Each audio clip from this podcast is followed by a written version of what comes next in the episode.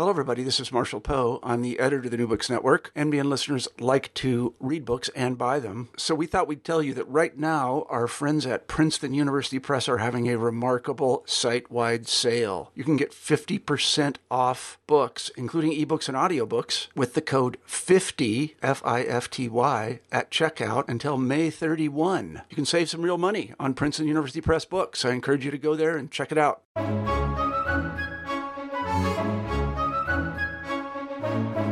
Hello, everyone, and welcome back to New Books in Christian Studies, a channel on the New Books Network podcast. I'm your host, Crawford Gribben, and today my guest is Cindy Yik Yi Chu. Cindy is a professor of history at Hong Kong Baptist University, the author of many studies on the Catholic Church in China and in Hong Kong. And today we're going to be talking to Cindy about one of her most recent of these contributions, the Chinese Sisters of the Precious Blood and the Evolution of the Catholic Church recently published by Palgrave. Cindy, congratulations on the book and welcome to the show. Thank you very much. It's really good for me to be able to come to the show. Well, it's great to have you here. Before we talk about the book, could you tell us a little bit about yourself? Um, I'm born and raised in Hong Kong, so I study my undergraduate in history in University of Hong Kong, and I also got my master's degree in University of Hong Kong. Then I got a scholarship from the East West Center in Honolulu, Hawaii. So I did my PhD studies in University of Hawaii. And after I finished my PhD studies, I moved on to teach in my present university, um, the university, uh, in Hong Kong here, the Hong Kong Baptist University. And, uh, I've been teaching here for more than 20 years. So, uh, I, I could be claimed to be, a the older generation of my department. Experienced is probably better the word to use than older. Um, Cindy, you've obviously written a great deal about Christianity in modern China and Hong Kong, and in fact, that is the title of a series that you edit for Palgrave, in which this book, The Chinese Sisters of the Precious Blood and the Evolution of the Catholic Church, is a very distinguished contribution. Could you tell us something about this Palgrave series, Christianity in Modern China? Yes, uh, I have been working with Palgrave for a long time, and Palgrave was interested in doing a series on Christianity in modern China. And of course, I, I am the person to ask because I've been publishing with them. So this series is not just on Catholic Church, it also covers the Protestant churches and also the Orthodox Church. So we like to know about the three different branches of Christianity in modern China. Catholic Church, Protestant Church and Orthodox Church. And so far, we have published a number of books. For example, we have a scholar from the United States. She published a book on the Jesuit in China.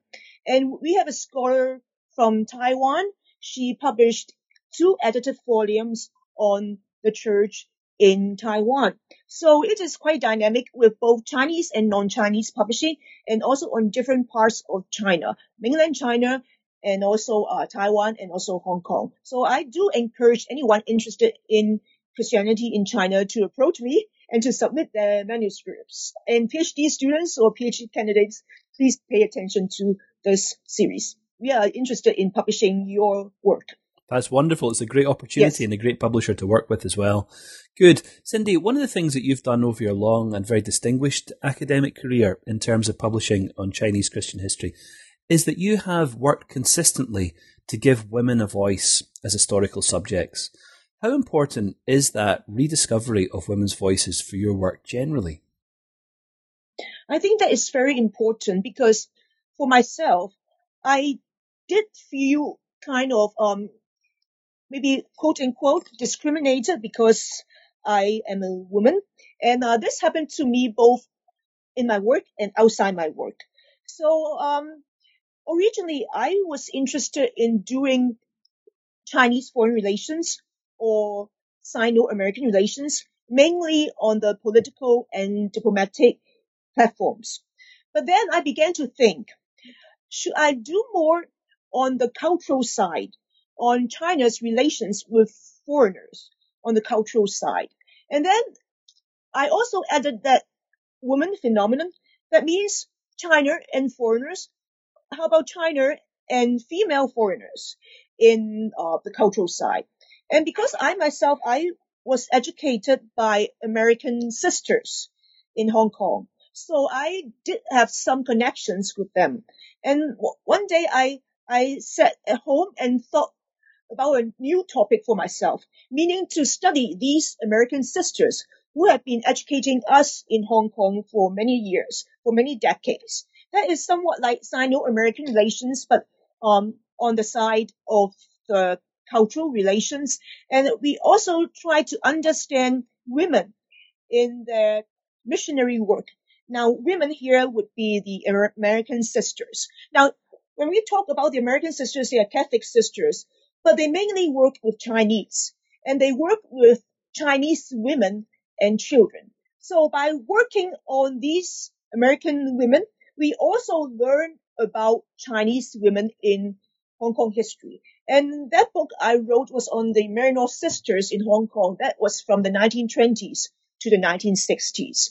And that was supposed to be something really new at that time because, um, actually in the Catholic Church history, not many people write on Catholic women, not many on Catholic sisters. So my book was really quite new on Catholic sisters. And I think it's still considered as new because there was not so much information on foreign sisters in Chinese society. So I still think my book is, is relatively in the forefront in Catholic studies in China. Yes.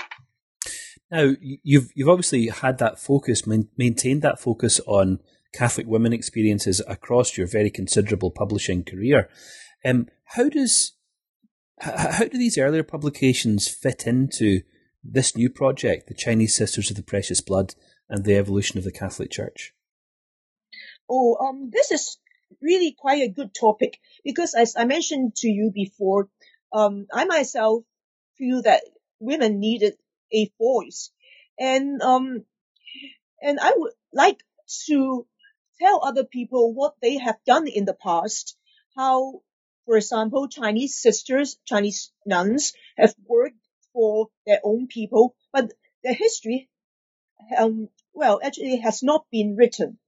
For example, here in Hong Kong, well, because originally we were, um, being, uh, taken care by the Italian priest, and then much of the work on Hong Kong's church was about the Italian priest or the Italian missions. Now that's very good. That's good. But then we also need to know more about the Chinese people, how they reacted to foreign missionaries. Now, then we tend to focus more on Chinese men because those people who interacted with foreign missionaries were mainly like um, intellectuals in China, also too intellectuals. They were able to interact with foreign missionaries, and therefore, when we study the Chinese side, both in China and in Hong Kong, we tended to focus on the men but never on the women. And it was difficult to focus on the women also because there, there was no written material, no written material on the women in the Catholic Church. And suddenly I, I realized that the Precious Blood Sisters here in Hong Kong, they do keep their archives and in very good shape. And in that sense, they will be able to give the um, readers or the audience it, the, the, the understanding of women in the Catholic Church. And now in um, my study about the Chinese women in the Catholic Church. So that would be studying the minority in the Catholic Church, the, the women and also the Chinese. And I, I, I do think that my work is, uh, is new to the study of Catholic Church in Hong Kong and in China. Because, uh, even when we look into uh, Catholic studies in China, in modern China, there there are no studies on on Chinese sisters, but we know that there were Chinese sisters in China, and but it's it just people didn't study them. We we do have people talking about foreign missionaries, foreign Catholic sisters, but we we we don't have people talking about Chinese sisters in China before 1949. So my book will be new and um giving a hint to others who want to do research on Catholic Church history that we should look into Chinese sisters in Chinese society as well. Yeah, that's my intention. Okay. Now, it's, it's, a, it's a really rich and complex period for historians to work on this period, early 20th century China uh, in particular. But your book takes us a little bit further back into the, the later 19th century to describe the beginnings of the, the, the relationships that would eventually coalesce in the Precious Blood Sisters. So, Cindy, how, did the Chinese Sisters of the Precious Blood actually emerge as a congregation? Okay, I think this is not just on local history. People might not have realized, even the sisters themselves, when I talked to them, they did not realize that their history was really tied to the entire history of the Roman Catholic Church. Because the Roman Catholic Church in 1919, well, acknowledged, acknowledged the contribution of local people in the mission fields. And it also asked for the indigenization of the Catholic Church in China. What do we mean by indigenization? That means we gave power to the local priests and nuns in China. So local priests and nuns will have the same status, same standing as foreign priests and nuns. Now, this was heard in Hong Kong. This was heard in Hong Kong. And at that time, the Italian bishops also wanted to respond to the Catholic Church. Oh, sorry, I have to cough. sorry. And they also wanted to respond to the Catholic Church. So they saw that there was a small group of Chinese sisters here, the Precious Blood Sisters, and they were under the supervision of the Italian sisters, the Canossian sisters. They were not independent, but they were under the supervision of the Canossian sisters. And then the Italian bishop thought, now since, since the Vatican wanted the local people to have real power, maybe we could grant the precious blood sisters real power that they became independent. So in 1919, the Italian bishop in Hong Kong asked, asked that the precious blood sisters be independent and move out from the Italian convent to a um, a transition convent, if I can use that word, a transition place in in Kowloon, in Kowloon, and they did stay in that transition place for some time until 1929 when they moved to their permanent convent somewhere else. So from 1919 to 1929, they were in a transition place and they were in a transition toward um, having their own convent and having um, their own headquarters in Hong Kong. Okay. Now, we, will come to uh, the significance of 1929 in just a moment or two, Cindy. But before we do, could you explain to us what the purpose of the Precious Blood Sisters was? Actually, their purpose was quite like the purposes of other foreign congregations. Um, well, they very importantly they have to educate the local people, to educate the Chinese girls. And that, and this goal was actually shared by other foreign sisters as well. Why? Because the sisters, because they, they, they came with a foreign religion, uh, Catholicism. And in order to make themselves being accepted by the local people, they had to do something which the local people thought they were really useful. And for the Chinese, to be able to give education to their Chinese girls was really, really useful. So for every congregation, they would, they would build their own schools. This was the same for the uh, European sisters, the American sisters. They built their own schools and they educated young girls. And because of that, their importance was acknowledged by the Chinese people themselves. And also they, they were to give, um, help to the poor, like to give food, to give welfare to the, the poor, and also they set up their own hospital to give medical care. Um, and particularly important about the Precious Blood Sisters was that they set up orphanage for orphans in Hong Kong. So that was pretty, um, pretty good, pretty well done by the Precious Blood Sisters. And um, that was the same case as the Italian sisters in Hong Kong too. They have their own orphanage. So I would say that they were doing the same thing that other sisters were doing, but um, maybe they would be better accepted by their own people because uh, of their own background and because they're Chinese themselves. Okay. And they are still doing the same thing today. They're giving education. Um, they, they, uh, giving welfare and they were helping those, uh, children in, in problematic families. So they were continuing and still are continuing what they had done before. Yeah. Now, one of the things that you tell us in the book and a number of times is that the Precious Blood Sisters were set up in part to give a focus to worshipping the precious blood of Jesus. What does that mean, Cindy? Oh, it just meant that they um they put a lot of attention on prayer.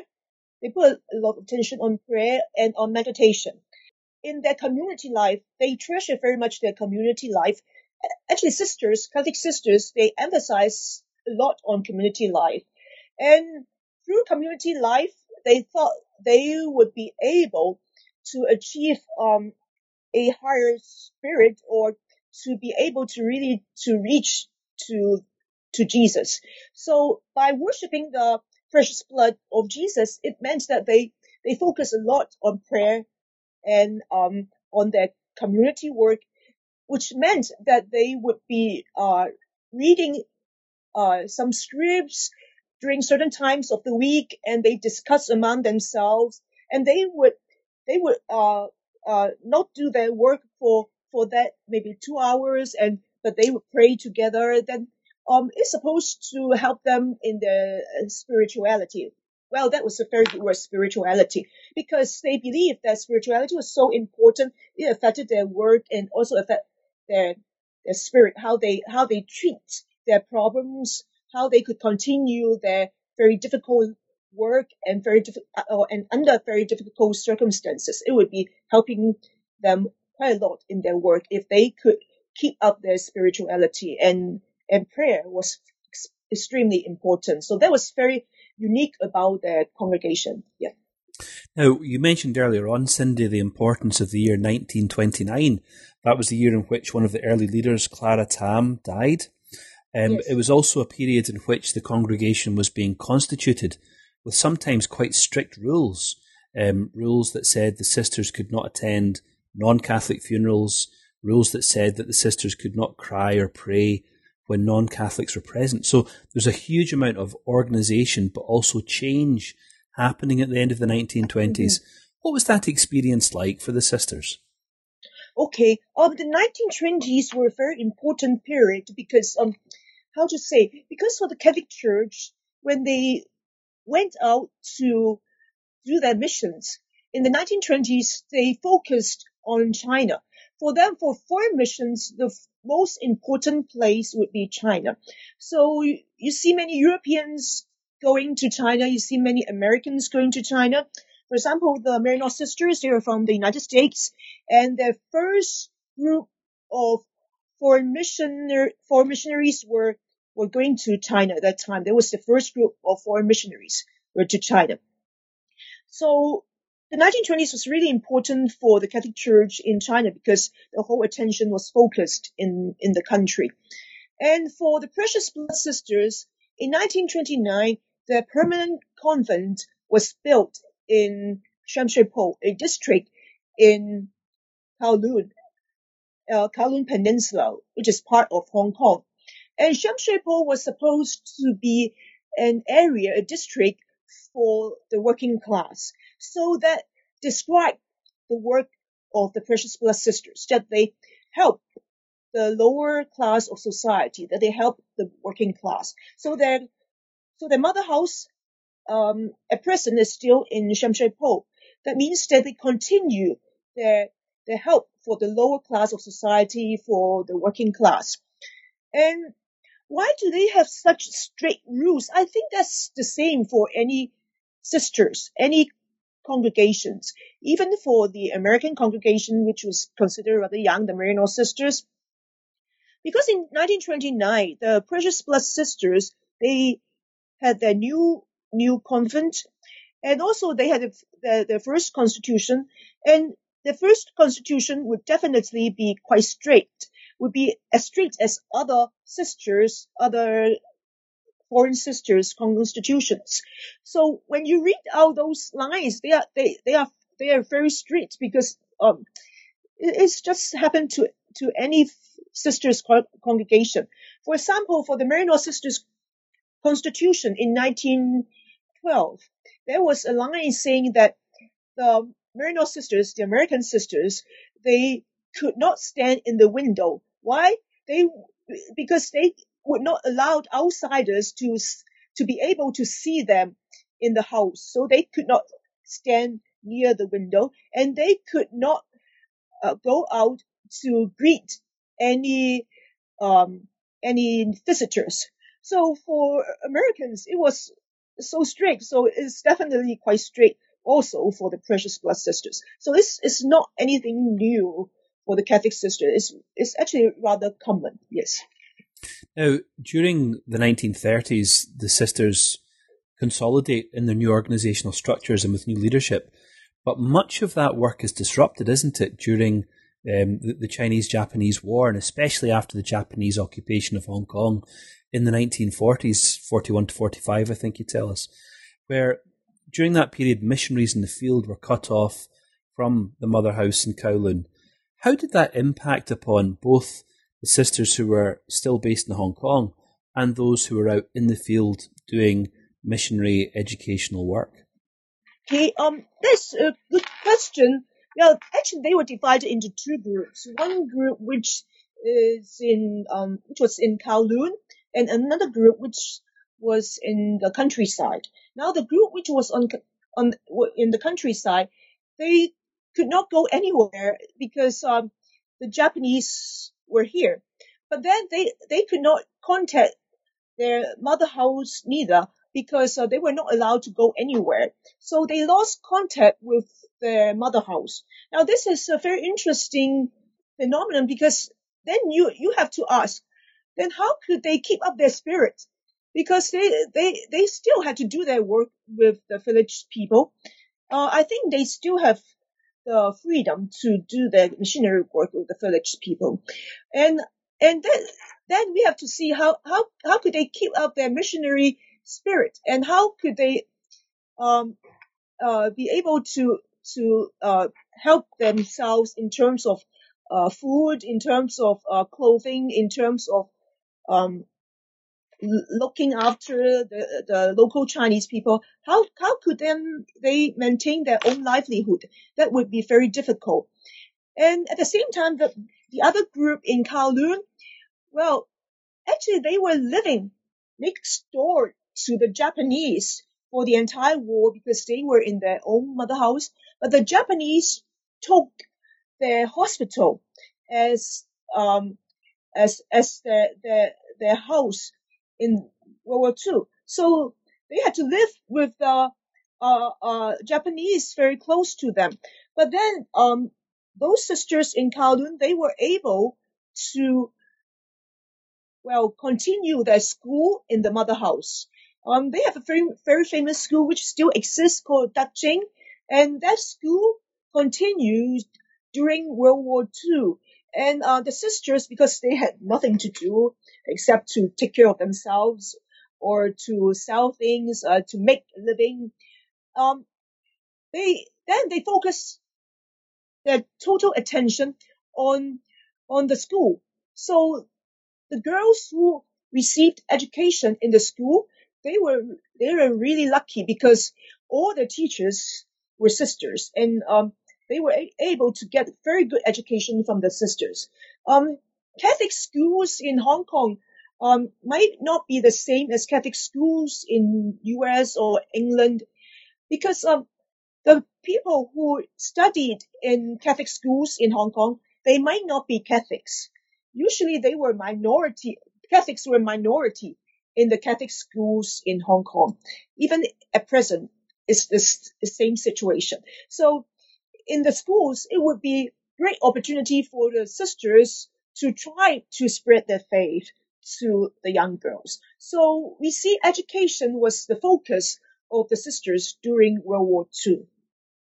So during the 1940s, the sisters faced huge challenges, but your book shows us that those challenges were repeated in the 1950s after the Chinese government, the new Chinese government brought in the Three Self movement, which um, led to the exodus from China of many missionaries as well as other kinds of refugees.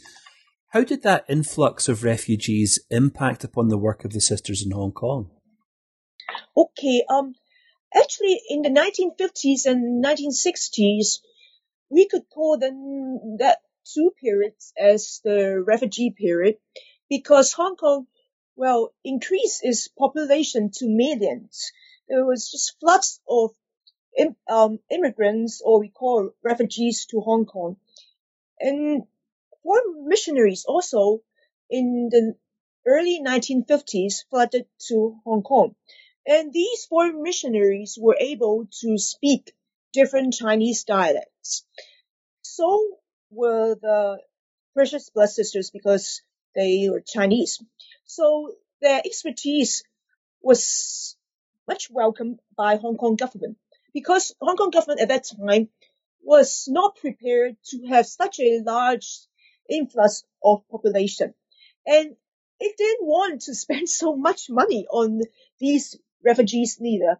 So they, the government was very happy to see the Chinese sisters, the foreign sisters, um, giving help in educating the people, giving welfare to the people, um, even uh, giving uh, food, clothing to the people. Um, at that time, housing was difficult in Hong Kong. People usually just um, uh, stay in squatter huts on the hillsides. They did not have any um, fixed homes. If there was a typhoon, then um, their their squatter huts would be destroyed, and they had no no home then. So people were really, really poor at that time in Hong Kong. So the church, the Catholic Church, actually contributed a lot to these refugees. And the government at that time was very happy about that. And the government actually um, uh, collaborated with the Catholic Church, with the sisters, to help the local people. Now you've you've mentioned there, Cindy, the revolution that took place in the 1960s in China, often known as the Cultural Revolution. But the sisters in the same period were having to face a revolution within the Catholic Church too, weren't they? The impact of Vatican II, uh, which brought many challenges and, and really encouraged the sisters to think again about some of uh, the ways in which they had been doing things. How did the sisters balance up that cultural revolution in China with the sudden changes within the Catholic Church as a consequence of Vatican II? Okay, um, I think the Chinese sisters themselves, well, they look upon the Cultural Revolution as something um, of a horror. And at that time, as um, many people know, um, they, well, they did, they had no trust on the communists.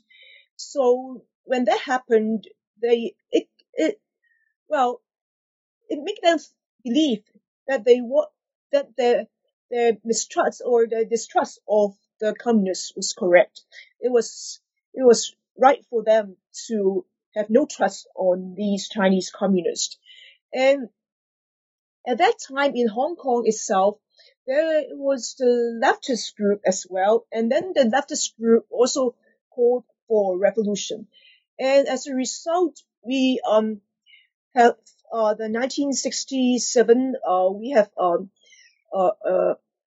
um, how to say, somewhat an uprising here in Hong Kong, and many people were afraid of what would happen in Hong Kong because the leftists in Hong Kong were imitating what was happening inside China. So in Hong Kong, the Catholics, of course, they have no trust on the communists, and uh, because they also saw the leftists here doing a lot of um, damage to society, and and society was not safe actually to be in. And then um, there was always some kind of bombs in the 1960s, 1966, 1967. There were bombs on streets. Um, there was a, a uprising, or um, and there I should say there were riots, the riots, the 1966 riots, and um, yeah, the, the sisters had to had to learn how to cope with this, and uh, so were normal Chinese at that time, uh, ordinary Chinese at that time. They had to learn how to cope with the danger in society. So it was considered to be a very dangerous time for the people in Hong Kong. And for Vatican II, uh, the Second Vatican Council, uh, it was a great uh, change in the thinking of the Catholic Church. Um, uh, the sisters they changed their outlook, meaning that they do, they did not need to wear the full habit since uh, Vatican II. They could wear um, a modified habit, or sometimes they don't need to wear habit at all. Now that was the outlook, the external uh, appearance of the sisters. Another thing was that they were able to work in places which were not under their own congregation, meaning that they were able to work in places, for example, in schools, in hospitals, which were not run by the Precious Blood congregation. That means that they were open to many different channels in work. Um, and they were able to help the poor, those needed people, um, regardless of who run those institutions. They they might be run by Protestant churches that that they may be run by just um, uh, secular organizations. That would be okay, so long as they were able to help the poor people. Then it's it's okay for them to work in any organizations. Um, and, and, and that really helped the sisters to be able to branch out to different areas and to be able to help the people um, whom they wanted to help. Now, that that, that um, discussion of Vatican II takes us back to your title uh, of the book, The Chinese Sisters of the Precious Blood and the Evolution of the Catholic Church. So, Cindy, as you look at the whole period you describe here from the late 19th century to the later 20th century, and obviously thinking of a congregation which continues to exist up to the present day, how do you see the story of the Precious Blood Sisters contributing to broader evolutions or broader changes within the Catholic Church itself? Okay, um, for the Precious Blood Sisters, they Chinese, okay. So now, in 1979, when China opened up to the outside world, there were Catholics in Chinese societies, and they were able to come out and to say we we we, we are Catholics. Mm, and then seminaries began to appear in China. Convents began to appear. Now, here is one tricky point is that China accepted the existence of Catholic Church, but it would not accept foreign missionaries to come again to preach the religion. So if we did not have foreign priests and foreign nuns to preach the religion, then who should shoulder the task? That would be Chinese priests and Chinese nuns. So because of such a change, the Precious Blood Sisters, they went to China after 1979 to help those sisters congregations in their education, in um, their upbringing of the younger sisters and in their uh, work with the local people. So I would say that the history or the story of the Precious Blood Sisters were actually very precious to those sisters in China at that time and also in, at the present because they, they, these Chinese sisters of precious blood, they were able to give out the story, how they, well, as a small group began to grow as a big group and also as the only local congregation in the Catholic Church in Hong Kong. Because in Hong Kong here, um, all the societies and congregations are foreign except the Precious Blood Sisters. So the Precious Blood Sisters were unique, but still they were able to find their role in the church, in society. So for anyone who wanted to find their roles in the church, they would like to learn from the Precious blessed Sisters, especially the Chinese sisters or virgins in China. Well, Cindy, eh, you've written this really wonderful book about such an important subject, um, very thought provoking, and as you've indicated, a, a book that opens up both new archives but also gives us some very important new research questions as we think about the history of uh, Christianity within modern China. We've taken up a lot of your time today, Cindy, but before we wind up the interview, could you tell us a little bit about what you're working on at the moment? Okay. Well, I'm now editing a book on the Catholic Church in China since 1979. Um, well, it's based on the papers we delivered in a conference last year. And in this book, we have different people talking about the Catholic Church in terms of its organization, in terms of its role in society in China, and in terms of some leading figures in the church. Uh, in the church, and uh, for the writers, we have Italians, we have Chinese, we have Taiwanese, we have Americans, and now I'm doing the work uh, putting all these chapters together, and I hope to be able to publish it next year. And also, um, well, uh, we hope that this book will throw light on what's happening in China, um, at the present, or to give some ideas of what might happen to China in future. And also, I'm thinking or planning to have a handbook to have a handbook on the Catholic Church in Asia. Now, then this handbook would be quite, um, quite, uh, dense because it would cover uh, so many different countries in Asia and it would cover a long time period. So it would be centuries of history. And I, I would think that that would take me quite some time, maybe at least two or three years to complete. So, um, as I mentioned, I have an edited book and um, I am working also on a handbook on the Catholic Church in Asia. Well, that sounds wonderful. Professor Cindy Yik Yi Chu from Hong Kong Baptist University, thank you for coming on to the show to discuss this important new book, The Chinese Sisters of the Precious Blood and the Evolution of the Catholic Church. Thank you for your time and take care. Thank you very much. And thanks to everyone else for listening today. I'll see you next time on New Books in Christian Studies, a channel on the New Books Network podcast.